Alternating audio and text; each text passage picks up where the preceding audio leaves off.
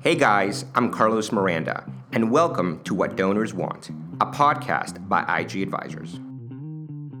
I started IG six years ago, and we're a London based strategy and management consultancy in the social impact space. What that means is that we specialize in philanthropy, corporate impact, and fundraising advice. We work with organizations of all sizes and remits, and like to say, we're cause area agnostic, meaning that our clients, which range from individuals to foundations, companies, charities, and NGOs, work in a range of cause areas from global health to women and girls, arts and culture, climate, and international development. So, as a consultancy that advises on both sides of the philanthropy fundraising equation, What Donors Want offers an exclusive behind the scenes view into major gifts grant making from the donor's perspective. In each episode, we'll interview a major donor and get right down to it. What do they want more of? What do they want less of? And what truly goes into making a fantastic partnership? We're going to give you this advice straight from the donor's mouth. So, welcome to the very first episode of IG's new podcast series, What Donors Want. I'm joined by my colleague, Rachel Stephenson Chef, an advisor here at IG. She's an experienced fundraiser and program officer and the producer of this podcast. Basically, she's our very own version of Roz from Frasier. Rachel, tell us a little bit about today's guest. Hey, it's such a pleasure to be here. So, for our first episode, we're going to be chatting with Alfonsina Peñalosa, who's a program officer for global development and population at the William and Flora Hewlett Foundation. Based in Menlo Park, California, and founded in 1966, it's now one of the largest philanthropic institutions in the United States, with assets of approximately 9 billion. They award roughly 400 million in grants per year to organizations across the globe and have 120 employees, all based around the San Francisco Bay Area. The Foundation's priorities include education, the environment, livelihoods in developing countries, women's empowerment, performing arts, Bay Area communities, and making the philanthropy sector more effective. They support organizations of all sizes, from grassroots to multilateral institutions. And what's really cool is that they're big advocates of general operating support grants, which are considered the holy grail for any major gifts fundraiser. Alfonsina Peñalosa is a program officer in global development and population at the Hewlett Foundation. As an expert in gender and development, she is responsible for grants to expand women's economic opportunity and increase the responsiveness of governments to their citizens' needs. Alfonsina has an incredibly impressive resume. Before Hewlett, she founded and ran two Mexican based think tanks, Arena Ciudadana and Ethos, worked in Mexico's Ministry of Public Administration, was the deputy director of the Mexican Council of International Affairs, taught courses on gender in politics and development, and participated in numerous gender focused projects with United Nations agencies, government ministries, and the private sector.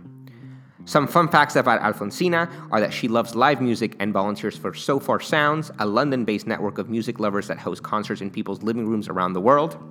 So it's funny because I'm actually also a volunteer for Sofar. So it's, it's a pretty small world. I'm really excited to chat with her. Should we give her a call? Let's do it. We have Alfonsina on the line. Um, Alfonsina, welcome very much to IG's first podcast, uh, What Donors Want. Thank you so for being on. Yes, thank you so much. Thank you for having me, Rachel and Carlos. It's great to be here. All right, so we're gonna get started. Um, we want to do with with a series of kind of get to know you questions. So this is a little bit of a speed round. It's supposed to be fun. We want to get these done in about a minute. So so really say the first thing that comes to your mind. You ready? Oh, okay, sure. Shoot. All right, number one. What Hogwarts house would you be in? Oh, that's easy. Gryffindor. what is your favorite Beatles song? Oh, um, oh, uh, Here Comes the Sun. Classic. If you could have any superpower, what would it be? Teletransportation. Well, speaking of which, where is your next dream travel destination? um, usually any beach. Currently, uh, daydreaming about Tuscany, so Ooh. I'm torn between those two. Nice. Which Spice Girl would you be? Ah, um, I'll go with Posh. That was mine too. Yeah. what was the last book that you read? Um. Ooh. Uh. I think it was Lonely City by. I think her name's Olivia Lang or Lane. Okay. Uh, and I'm currently reading uh, Bad Feminist by Roxane Ah, Gay. that's an amazing book. I love that one. Yeah. What was the last show you binged? Um, uh, I think I binged a combination of two, uh, Catastrophe and season two of Master of None. Coffee or tea? Coffee, or as our president uh, might say, coffee, or some new word he came up with on Twitter today. covfefe? Oh, oh right. covfefe? covfefe. That's it. That's it. Of course. All right. Brittany or Christina? Oh, neither. Can I say neither? No, you got to choose. Uh, Brittany. Good, correct. Pass the test. Um, sunrise or sunset? Uh, sunset. I wish I could say sunrise, but it's not in my future anytime soon. So sunset. Um, ideally with an Aperol spritz or a gin tonic. Ooh, maybe in Tuscany. Oh, there you go. Well, yeah. yeah Dressed as would Spice. Just as smash spice. the Well, at dream. least I'm consistent in my answers, Carlos. There you go. All right, all right. Amazing. Well, thank you so much. It's so awesome to get to know you. For the second part of this, we really wanted to do a deep dive into your work as a program officer at Hewlett, including both what you look for in a grant proposal from that technical perspective, but also from a relationship based grantee program officer perspective as well. So, as listeners know, you are a program officer for global development and population at the Hewlett Foundation. And so, how did you come into this role, and what is your favorite thing about it? Uh, so I joined the Hewlett Foundation. They used to have an office in Mexico City, which is uh, where I was born and grew up. Um, and a colleague of mine, who at the time, well, he was a friend at the time, he was working for another foundation, uh, knew that I was looking for a new job opportunity and thought that I would be a good fit. Um, he knew that I had worked in civil society and similar uh, issues that um, this position uh, would involve, particularly transparency and development issues. Um, And so I applied and I got it. And oddly enough, he now works with me at Hewlett at the same uh, program. So it kind of was, um, you know, a full, cir- full circle karma of, um, of job recommendations. Amazing. Um, there are there are too many things that I like about this job, uh, but um, I think uh, one would definitely be that I get to work on issues that I care deeply about. So it's not only um, not only things that I professionally sort of know and have technical expertise on, but um, but that I really uh, care about. Uh, and specifically, I think also working in Mexico, you know, geographically being able to work still uh, in in the country that uh, raised me, and and hopefully making some sort of a difference. Um, I think at Hewlett, the people that I get to work with, and in general, I've been quite lucky in my professional career to just work and be surrounded by incredibly smart people. Um, and Hewlett is no exception to that. Um, I think Hewlett also has quite a reputation of being very thoughtful and strategic, almost to a fault. We're constantly questioning whether our strategies are are correct, you know, our assumptions, um, doing evaluations. It's really a thoughtful place where um, people make sure that we're spending um, the resources in the most effective way. And um, this might probably not be the best thing to mention during this podcast, but I'll mention it anyway because I was in civil society for so long. Not fundraising is actually one thing that I really like about this job. Right. Um, but it but it's taught me now. I- Now I understand why um, I was unsuccessful in many ways, and um, it certainly has taught me how to do fundraising better. Amazing. That's exactly how I feel at IG as well, because I'm my background is in fundraising, and, and now I am a program officer for some of our clients, and it, it definitely it teaches you so much. It's so Yeah. fascinating. Well, speaking of that, as a program officer, Alfonsina, what are your primary responsibilities? So I think the most basic one is just making grants. I'm responsible for choosing who we give um, grants to. Um, that of course involves then managing the grants. I actually manage two different portfolios. One is on transparency, participation, and accountability, and the other one's on women's economic empowerment. And so in total, I manage about 47 grants.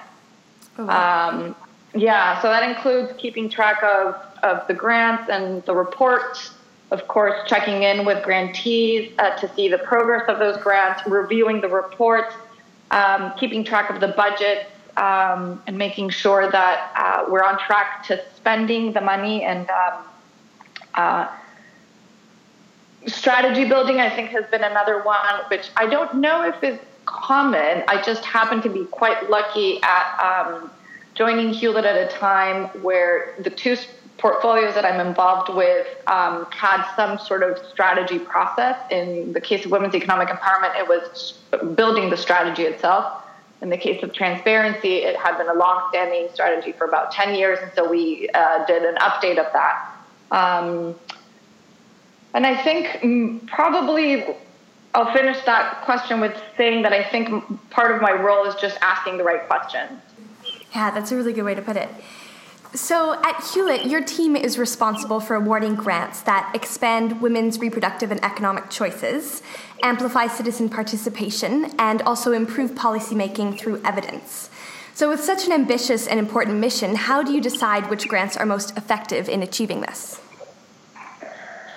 Um, I think the first um, variable, I guess, to determine whether uh, a grant is effective um, is strategic alignment. Um, mm-hmm. You know, whether whether grants uh, and the grantees themselves are aligned with your strategy. Um, and hopefully, you want relationships that are long term so that you can get to sort of test whether or not that strategy and the assumptions that are uh, embedded in it are, are the correct ones. Right.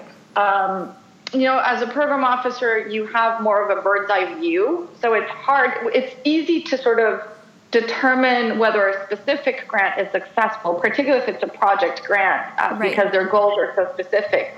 But when you're talking about a strategy, you really have to take a bird's eye view uh, of not only your grantees as a total, but also grantees that other program officers uh, manage, and even um, organizations that are not your grantees, but that play a key role in sort of the ecosystem of whatever topic you're trying um, or problem you're trying to solve.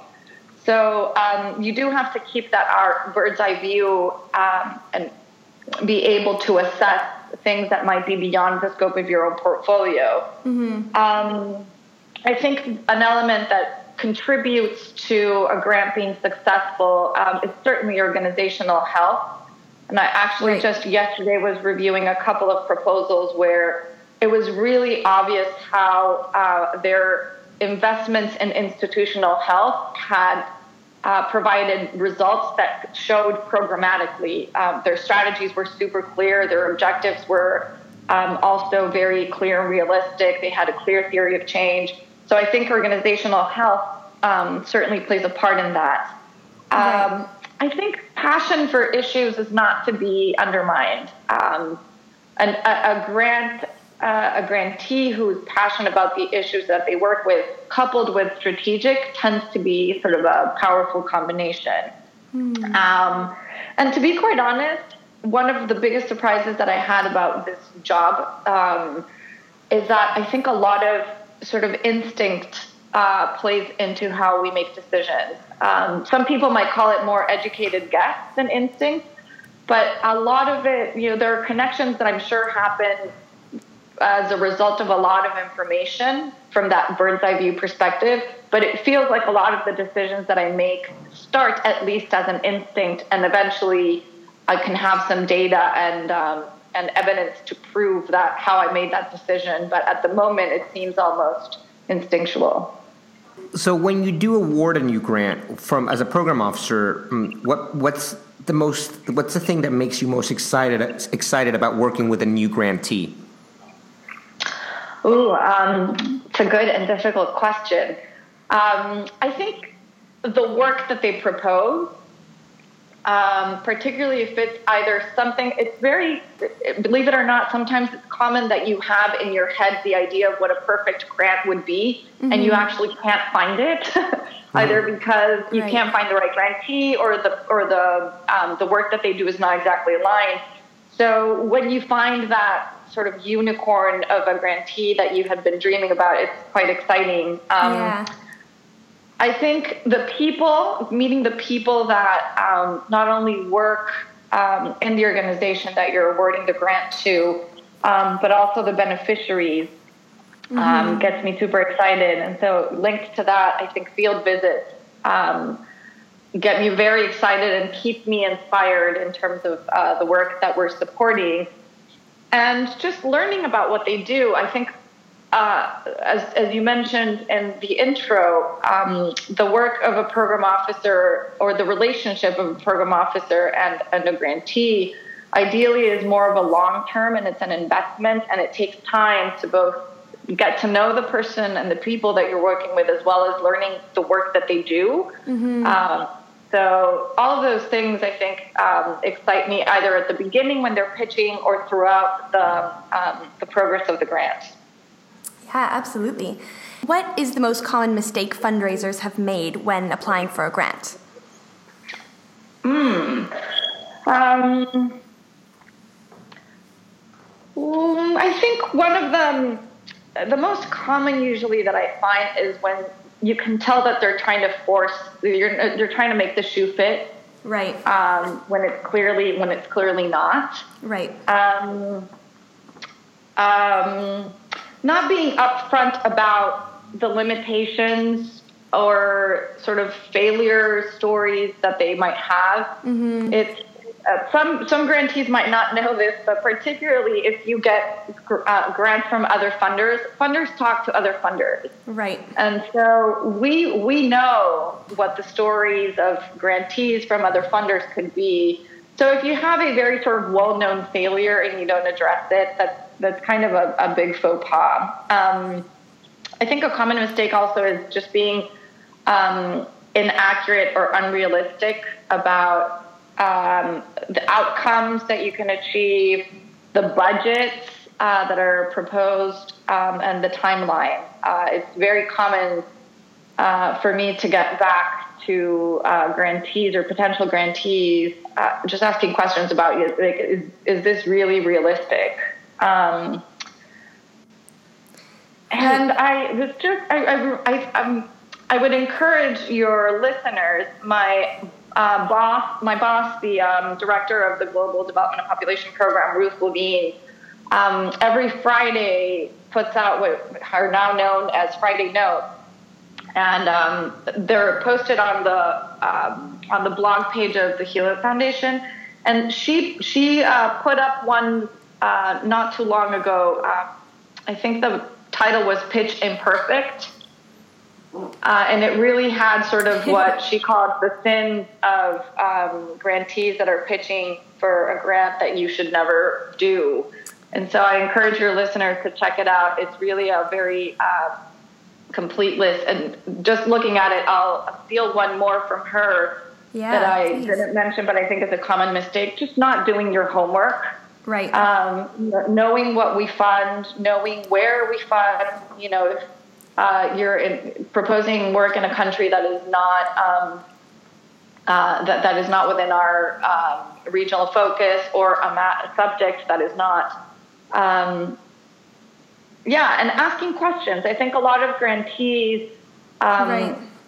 understandably, you know, want to make the best use of their time and, and end up talking a lot um, right. without asking questions. You know, a lot. I understand that a lot of funders, for example, are not very transparent about what their strategies are. Mm-hmm. So you know, make make sure you use that time to ask questions about what is that strategy, or if you have any doubts or or even you know pushback about what the strategies are. I think that's a that's a common mistake, uh, certainly.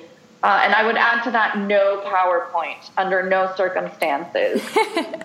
Noted. Um, yeah, no, and that's really interesting that you say that in terms of remembering that the foundation has a mission of its own and and has a charitable purpose and, and having those those conversations that you know get beyond the, the technicality of it all is so important. Um, and so, in terms of so with these mistakes and not doing their homework and such, what, in, in your opinion, what overall is the most common reason that you would decline a proposal? I think lack of strategic alignment tends okay. to be the most common one. Okay. Okay. That makes sense. So, Alfonsina, Hewlett is a leading funder that, and you guys regularly provide multi-year general operating support for charities, which is not only extremely rare but also kind of the holy grail in many respects of fundraising. How do you decide whether or not an organization is fit for this kind of support?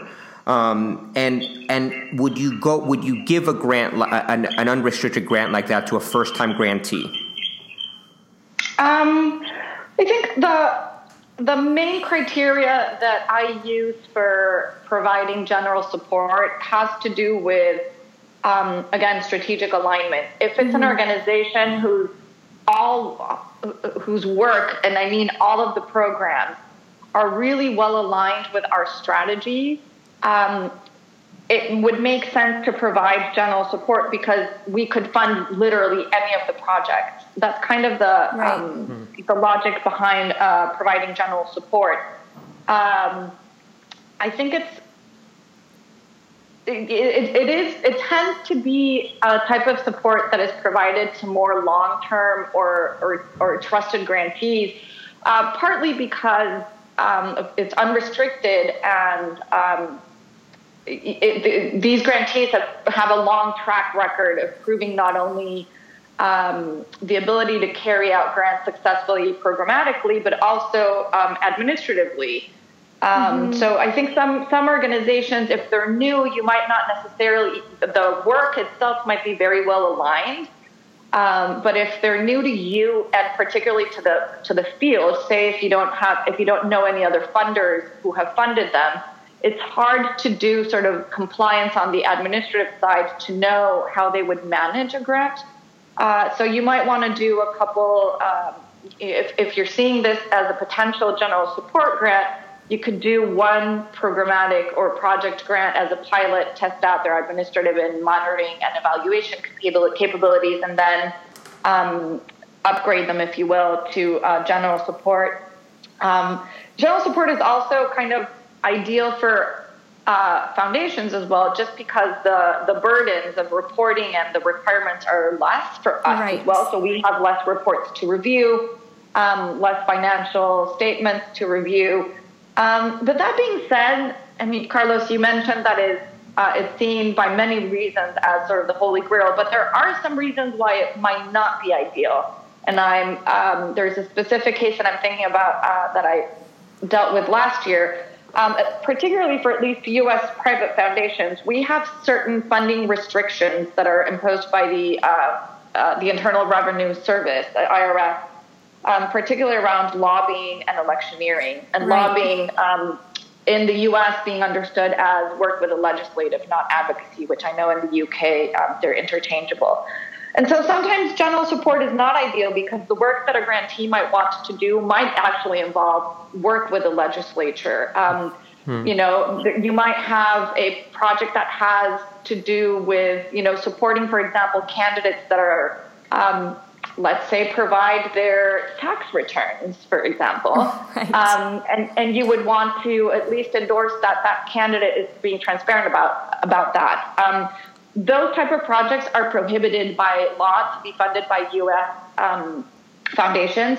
And so, say that you had an organization that Hewlett wanted to fund, um, not one of those projects, a, different project. You wouldn't want to give general support because then they couldn't uh, pursue those other projects, even if they were funded by some other funder.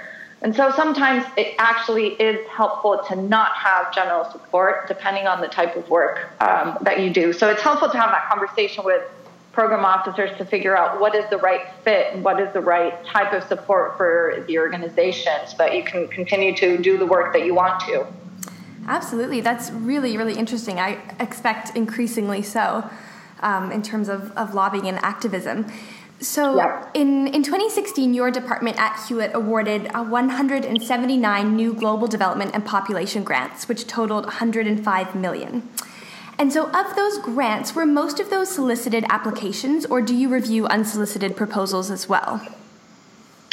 Most of the work that we support is solicited. Okay. Um, the reason for that is that we, actually, with the exception of when we had uh, the office in Mexico City, which is now no longer active, we're all relocated to Menlo Park. Right. We don't have any in-country offices. And in comparison to other large funders that that um, provide that type of uh, the number of grants and the amount of grants per year, we're actually quite a lean operation. We only have mm-hmm. about 100 staff total. Um, and that includes, of course, uh, administrative staff uh, and, um, and programmatic staff. So we just don't have the bandwidth uh, to be able to uh, process unsolicited proposals. That being said, some programs do um, have processes of unsolicited proposals for a specific um, project. Uh, last year, it was the 50th anniversary of the Hewlett Foundation, and one of the ways in which we celebrated was um, the Performing Arts Program launched a uh, 50 um, Arts Commission pro- program, uh, which is meant to fund 50 works of art in different performing arts um, and that re- that process did uh, request uh, unsolicited proposals from uh, Bay Area-based organizations that were interested in applying um, for a grant. Uh, and I believe the domestic reproductive health uh, program is about to launch also a um, a call for uh, unsolicited proposals for um, basically uh, counteracting uh, the current political context and uh, against sort of women's reproductive rights in the U.S. Right. That's incredible. Yeah. So, as established, obviously, you guys are a very large, influential global foundation, and that can be intimidating for many fundraisers. Um, do you, for fundraisers who have no previous relationship with an organization, like with a foundation of your guys' size, how would you advise them to approach you, but also kind of you know other of these very large, um, um, of these very large international foundations? Um, I mean, I think doing your homework is part part of it. Um, sometimes on websites, at least in our case, uh, you have the names of all the staff members. There are blogs that we write that can give you sort of an insight as to what are some of the topics that program officers are interested in? Uh, right. What are some of the questions that the programs uh, as a whole are dealing with? And so I think doing a little bit of that homework gives you an edge as to how to approach. In the case of Hewlett, because we're uh, we're a large foundation in terms of the grant making that we do, but we're a small operation.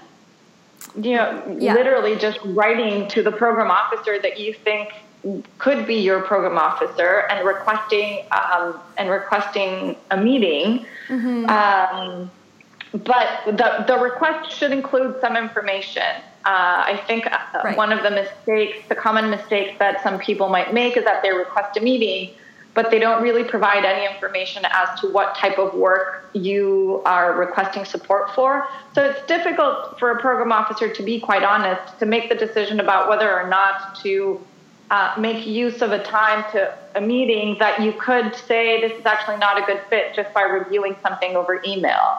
Um, right.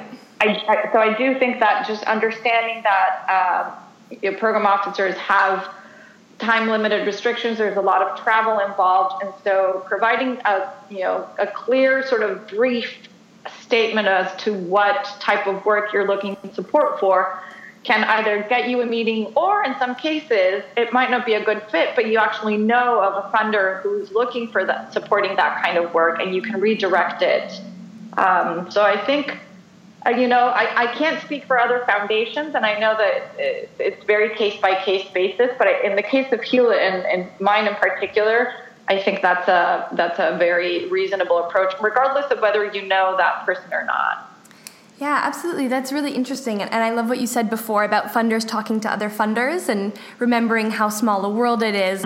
So, moving forward into that relationship based approach. So, so often the two stages of that donor journey that are most commonly skipped over are the cultivation and stewardship phases, but they are arguably the most critical.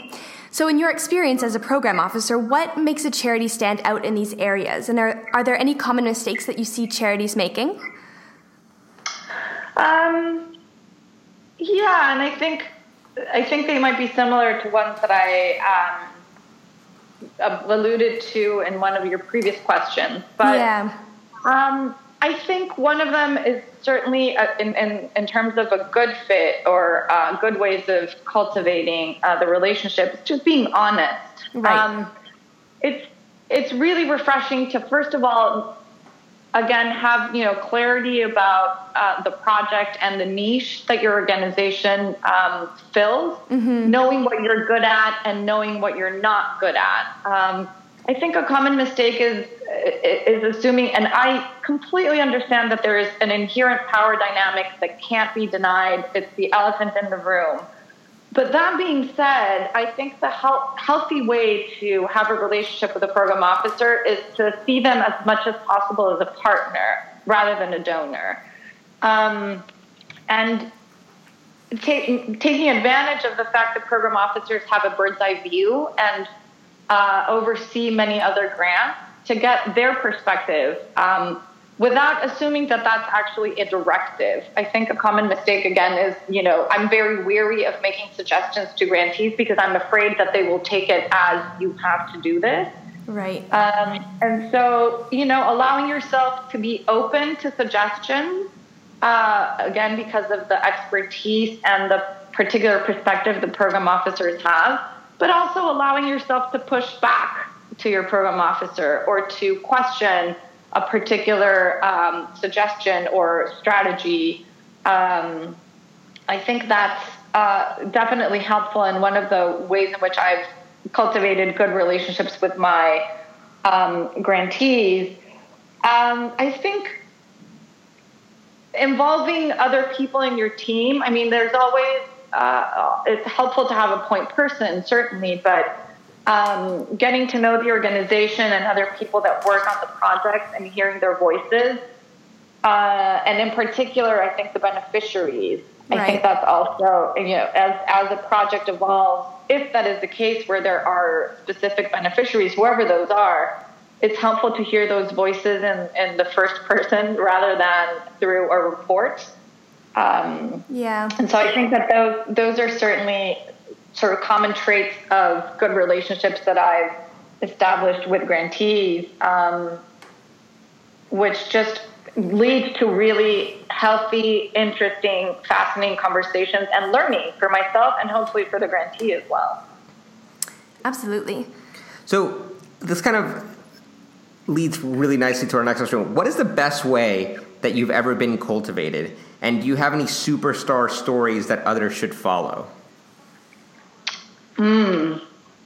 Um, I think, yeah, I think you're right in that builds into the, the previous one. Um, I mean, there's, uh, I, having check-ins with grantees, I think in our case, we, um, because we don't have in-country offices, I do try to meet with grantees in person as much as possible. I think it makes a difference. Um, and in those meetings, it's helpful to for grantees to have specific questions. So, you know, do you have any? Do you know of anybody else? You know, we we.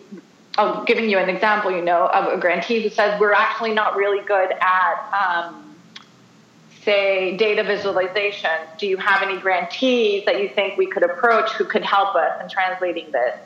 Um, uh, or grantees who you know say we're interested in putting together a campaign we're actually not really good at reaching out to young people do you have a suggestion of other grantees that actually do have um, expertise in this area and so i think that that's um, just to give you a couple of examples of i think how um, interesting conversations of the progress of a grantee uh, can um, be cultivated and really establish a good relationship. Again, being honest about mistakes, you know, uh, we did this and it didn't work. Um, that's usually, I know, a very scary thing for grantees to do. In the case of Hewlett, we're not scared of failure at all. And I actually think that it's part of my job, to be quite honest, because I think that as a foundation, we can absorb that risk in a way that grantees maybe can't. Right. Um, but it, it's a different story when you talk about failure. If you have a discussion about why you think you failed, then that actually becomes a learning conversation rather than just, oh, we failed and let's, you know, um, sweep that under the rug and move on. Uh, and it can lead to course changes in the progress of a grant. So rather than saying at the end of a grant, well, you know, this didn't work, if you actually have conversations with your program officer and other staff and other grantees about things that are not working, it can allow you to change either uh, a project that you have in terms of tactics, or maybe you had assumptions that are not playing out, or maybe the context changed. You know, if there's an election, then you're dealing with different right. policymakers or a completely different political scenario, and so your your project has to change. And at Hewlett, I think we're very um, attuned to the fact that by the when the time you know there's a difference between when you draft a proposal and how it plays out um, right. and failure plays a part of that it's how you discuss the failure that i think um, not only leads to better projects but also kind of is a is a symbol of trust in in, in your program officer that hopefully will be you know returned and uh, just has um, great um, repercussions for both the project as well as the relationship that you have with your funder.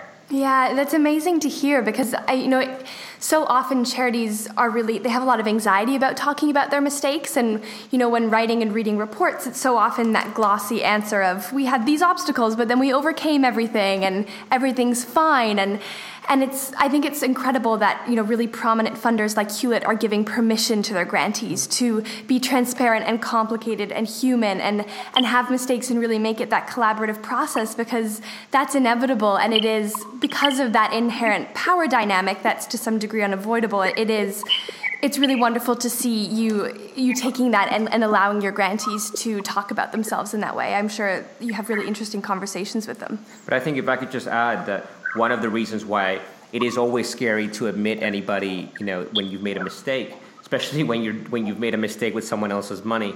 Um, but I think that at the same time, you know that that can be overcome quite easily if you have an open relationship and a lot of things that you've been saying alfonsina about having that kind of open dialogue um, with your program officer or program officers um, to make sure so when something does happen whether it's external or internal to you um, you, can, you can be honest and kind of have and, and say look we've tried this or this has changed.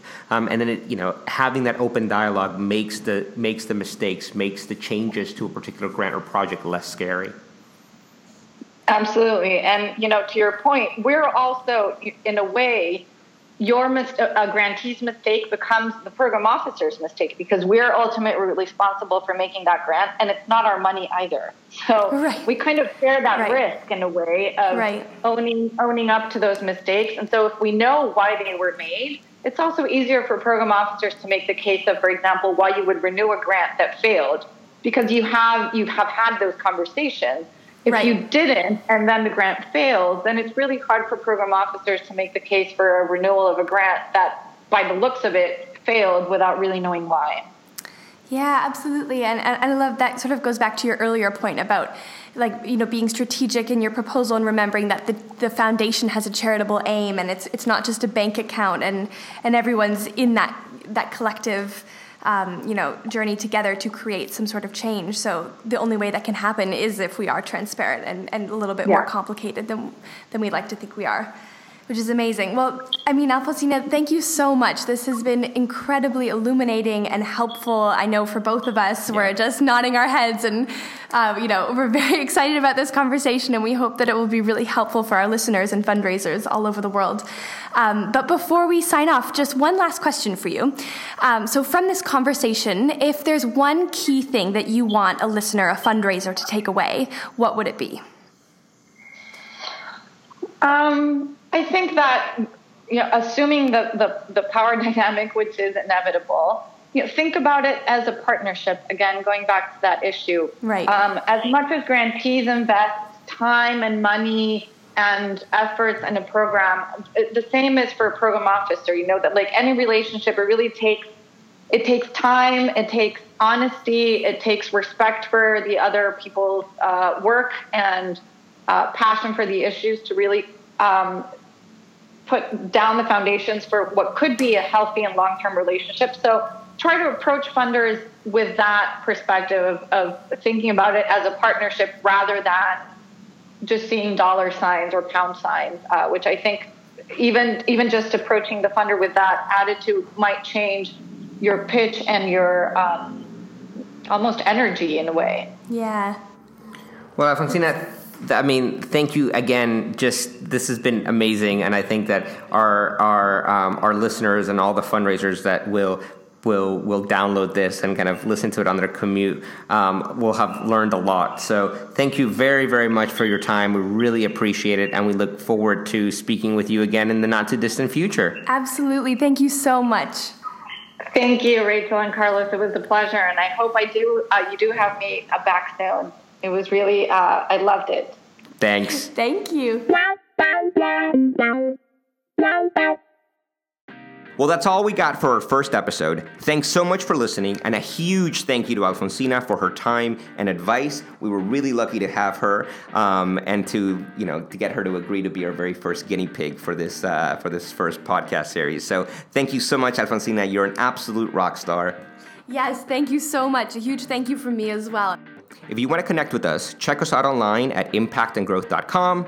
Say hello to us on Twitter. Our handle is at IG underscore advisors. Um, or when in doubt, we can always be found at Monmouth Coffee in Borough Market. AKA IG Satellite Office. Thanks again and see you soon.